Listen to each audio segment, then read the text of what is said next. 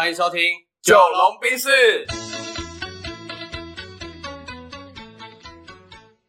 我是90后，我是阿龙。那今天呢，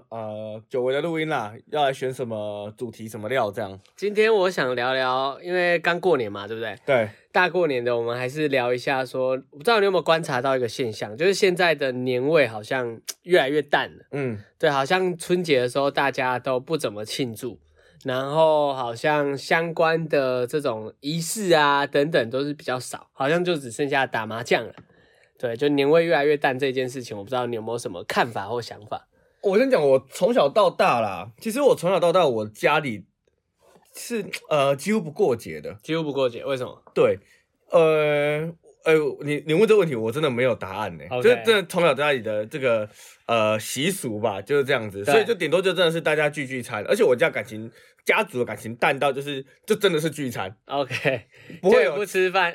只吃饭不聊天，真的也不太聊天哦，然后吃饭前不会有什么事情，吃饭后也不会一起去哪里，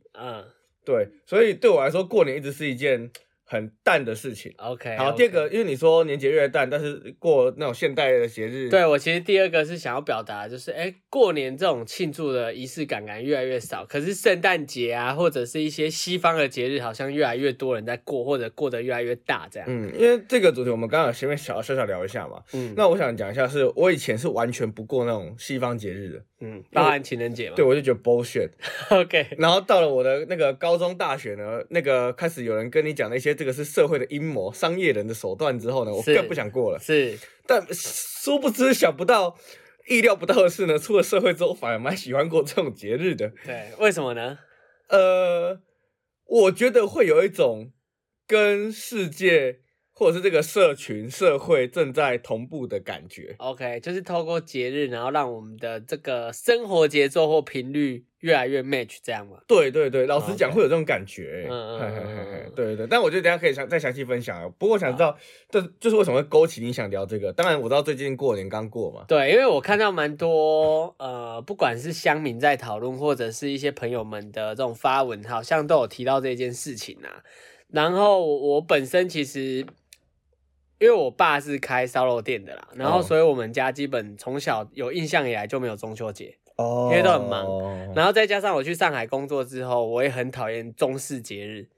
因为每个大节都是很忙的时候啊，我们是卖传统糕点，对啊，什么月饼啊、粽子啊，我干都吃到不想吃了这样。对对对对，然后我突然在想这一个议题的时候，我。先没有去思考为什么西方节日会越过越好这件事情，我反而在思考是为什么中式的节日会越来越没有人想过。对啊，我自己的想法其实是因为我感觉跟中西方的价值有关，生活的这种追求有关。对，然后我分享给你们，你们也听听看我说的有没有道理。就我觉得我们因为以前传承下来的都是儒家思想，那儒家思想的精神不就是让你要每日三省吾身啊，要不断的去约束自己啊，然后你要有很多很好的这种礼貌啊等等，就是以礼为主的这种约束。对，那西方呢，他们好像更让你倾向于忠于自我，然后更让你独立去实现自己要做的事情这样。那我觉得中式的节日它不一定是适合庆祝的，没错，就是每一次过到中式节日的时候，我觉得它的包袱都很重，然后每次这些节日都会让你不是拿来庆祝，而是要让你约束自己，然后让你管住自己，所以我可能久了之后大家就不想要过这个节了。对啊，这是我的看法。你这样让我想到那个约束的概念，就像我妈就会说什么初一不能洗头啊，对啊，对，就是这种，我就是要讲这种屁事。对对对对对，所以像我们这种晚辈过这种节日的时候，会有点约束吧，会有点痛苦。然后你就觉得是什么 bullshit， 就是为什么哪一天不能刮胡子，哪一天不能扫地，哪一天不能洗头，然后你除夕夜不能太晚睡，不能太早睡，要守夜什么。就是我感觉中式节日给了你很多的禁忌。规则啦，规则。对，那过节为什么要那么多规则，我实在是想不懂。因为我觉得可能现代的人他的独立思考能力比较强，或者是他因为从小接触比较多的社群上的资讯呢，所以他们会比较有一些算是批判能力，我不能说他们思考能力比较强，但他们批判能力应该比以前更好一些。对，所以就想说，那为什么一定会有这些的规矩或要求？然后这些东西合不合理？对对对对对对对，确实确实，对啊，所以其实，我自己的感觉是真的，现在尤其是像圣诞节这种，大家真的是越过越嗨。对啊，因为我觉得西方的节日，以圣诞节为例好了，天公生。就大家都要去拜拜嘛，然后都要很晚的去拜拜。那提公司为什么不能交换礼物？就最近刚提公司，那为什么耶稣的生日我们要庆祝，然后要交换礼物？但提公司没有一些比较有趣的事情。就我觉得中式的节日，它好像仪式很重，但是它没有那么多的可以娱乐的那种感觉，对，那种同庆的感觉，对，对啊，我感觉。可能是往这个方向的思考会比较多啦，对不对？对，但我觉得我自己观察，现代还是有一些突破啦，就是例如说像日本，他们也是规则感、民族的那个约束力比较强，但在大概前年还是大前年的时候，开始有一个叫那个嘛地位万圣节，对，就是开始有很多酷手，像台湾搞得很大就是虾皮啊。对，虾皮每年都会有一堆那种员工扮成就是很有趣的人设，对，所以我觉得。也许在华人世界里面，越来越多人去注重那一个所谓的那个叫什么过西方节日，还可以把它就是酷手化，不要这么的规则感强硬一点。对，所以中式的，如果哪一天我们透过大家年轻人的集思广益，然后把它一些很厚重的东西拿掉，让它变得更轻快。我觉得我们回来认真的过中式节日，可能也不是不可能。这个可能就是真的要等老一辈他们，我想一下，凋零之后、那个受到时代的汰换之后 ，OK， 时代汰换之后，因为现在长辈会说啊，卖啊那这样子 ，OK， 对。那你有在听吗？你可能会有，我听的人会比较少。这我可以分享另外一个案例是，我觉得我跟我姐有努力在家族里面做这件事情的突破，就是以前我们每年不是都是那个吃饭拜拜。吃饭拜拜齁、什么初一初二这样吃嘛。然后后来我姐就是那种蛮喜欢过节的人。对，然后她会觉得大家聚在一起为什么不能开心一点，或者是更多的乐子。更多的交流，对，所以我姐负责号召，我负责想点子跟执行这样子。对，所以像我们每年的这个过年啊，就开始有一些有趣的活动，因为每年初二是什么宴女婿嘛，那个我们就会办活动，例如说我们前年是做那个。红包，就是我们自己，我们姐弟啦，自费每个红包里面塞个100块，我们两个经济能力是 OK 的，对，所以我们就每个红包塞了100块，然后就是大人们要去对更大的大人们做一些任务，然后由更大的大人们给他们这个100块的红包，也就是我的奶奶跟她的儿子女儿啦，对，可以这么说啦。那所以我奶奶手上就有她儿子女儿生一生大概7-8个啦，就她会有一叠的红包，然后等着这些晚辈来找她拿任务卡，对、然后达成任务之后发红包给他们，对，那些任务都是很简单，但是通常不会做的，比如说拥抱你的妈妈，跟她说我爱你 ，OK， 就是很奶液的那种，对，刚好是我爸抽到，我爸就是那种就是完全不会表达这种感觉的，可是反正就是你会觉察到那个微妙的变化，就是他们母子之间好像有一点点那个。平常说不出口的化学效应出来这样子，对，所以其实我觉得如果可以把用在西方的创意啊，应该说把西方的创意用在中式的过节上，我觉得会是一个还蛮好玩的事情啦，对，然后像去年的话，我们是做那个应该很多人都知道有一个游戏软体叫Kahoot，我知道，对，一个手机投票软体这样，那我们就去找了，就是我们就先暗中去找奶奶那边的相簿，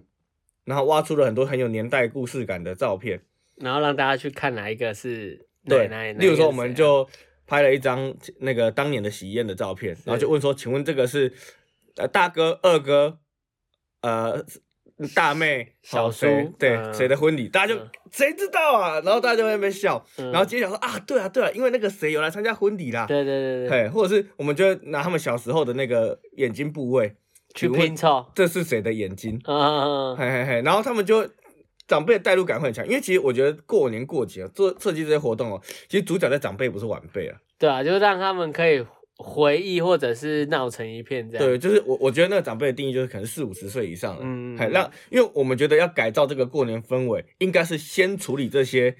会提出反对意见的人。对，他们只要搞定了之后，后面其实都简单了。对，所以我跟我姐的策略就是，就像唐凤一样，唐凤那时候那个报税软体被人家靠腰很难用，所以唐凤就直接找那个靠腰很难用的人出来当那个设计师，因为那个原本就是一个那个 UX 设计师，对，所以我们就是这样的概念，就是我们打不过长辈，那我就让你加入我 ，OK， 对，然后这个，连续做了2年啦，那其实真的那个效果很不错，就是至少第一年做完之后，他们期待第2年是什么，甚至我大姑姑还会说，哎，今年有没有要我帮忙的啦，嘿，我也想要跟你们一起玩，就是我觉得那个会出现一些很有玩味凝聚力，对，然后大家会想要一起参与，没错。但是今年比较可惜啊，也是下一集会聊到的一个主题。其实因为今年的时候刚好我的另外一个阿嬷过世，这样，所以其实整个过年都在扶丧，所以今年就反而没有设计这游戏在我的奶奶那一边。对啊，我跟姐姐觉得比较可惜。不过我们之前想说可能明年再重拾这个游戏感啊，让就是那个长辈晚辈一起参与这样。OK。对啊。所以如果扣回今天的这个主题，我是觉得如果要让这种中式的传统节日越过越好的话，大家应该要去思考一下这个节当初的目的是什么。对。然后我们能不能保留那些最核心的部分，然后一些形式主义啊，或者是比较根据时代需要变化的东西，我们就大胆的去做一些调整。我相信这样应该可以让我们的这种传统文化的保留会做得更好啦。对啊，因为像我再举个例子好，像我认识一个讲师前辈，他们家每年过年会有所谓的家族会议。讨论什么？这种一定就是书香世家啦，过年会搞这种东西的。就是我也不知道讨论什么，但他们就是会固定的例行家族会议这样。对，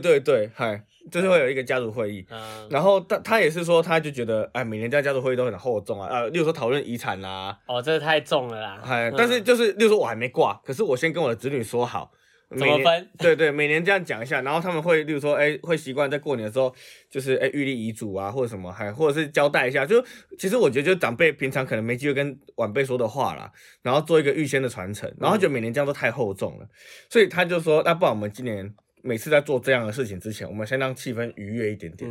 所以他就做了一样是类似会议感，可他前面做的是靠北大会，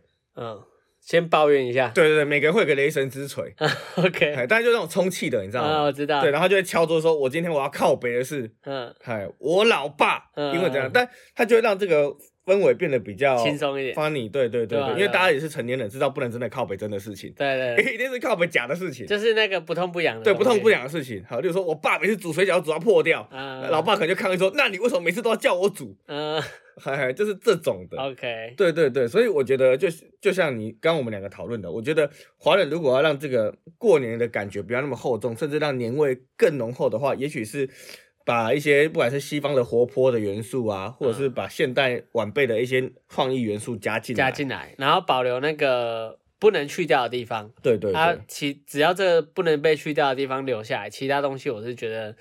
能好好的改就好好的改，是的，对啊，因为我觉得。我们感觉是可以好好传承这些啦，不然以后就是越来越少，然后就再也不知道为什么有这些节了，可能后面的人都没人要过了。对啊，甚至我在网络上还看到一些乡民分享说，是因为现在的去中国化运动，导致于我们的这种中式节日过得非常的少。但我觉得这完全是狗屎言论，因为我觉得台湾它其实相较于中国大陆，我们真的是。保留了所谓的中华文化最多的，然后最扎实的那一部分，所以我们更应该因为这样好好的把这些东西传承下去。因为我们也因为这样才能体现我们台湾的价值。是啊，对，所以我们应该要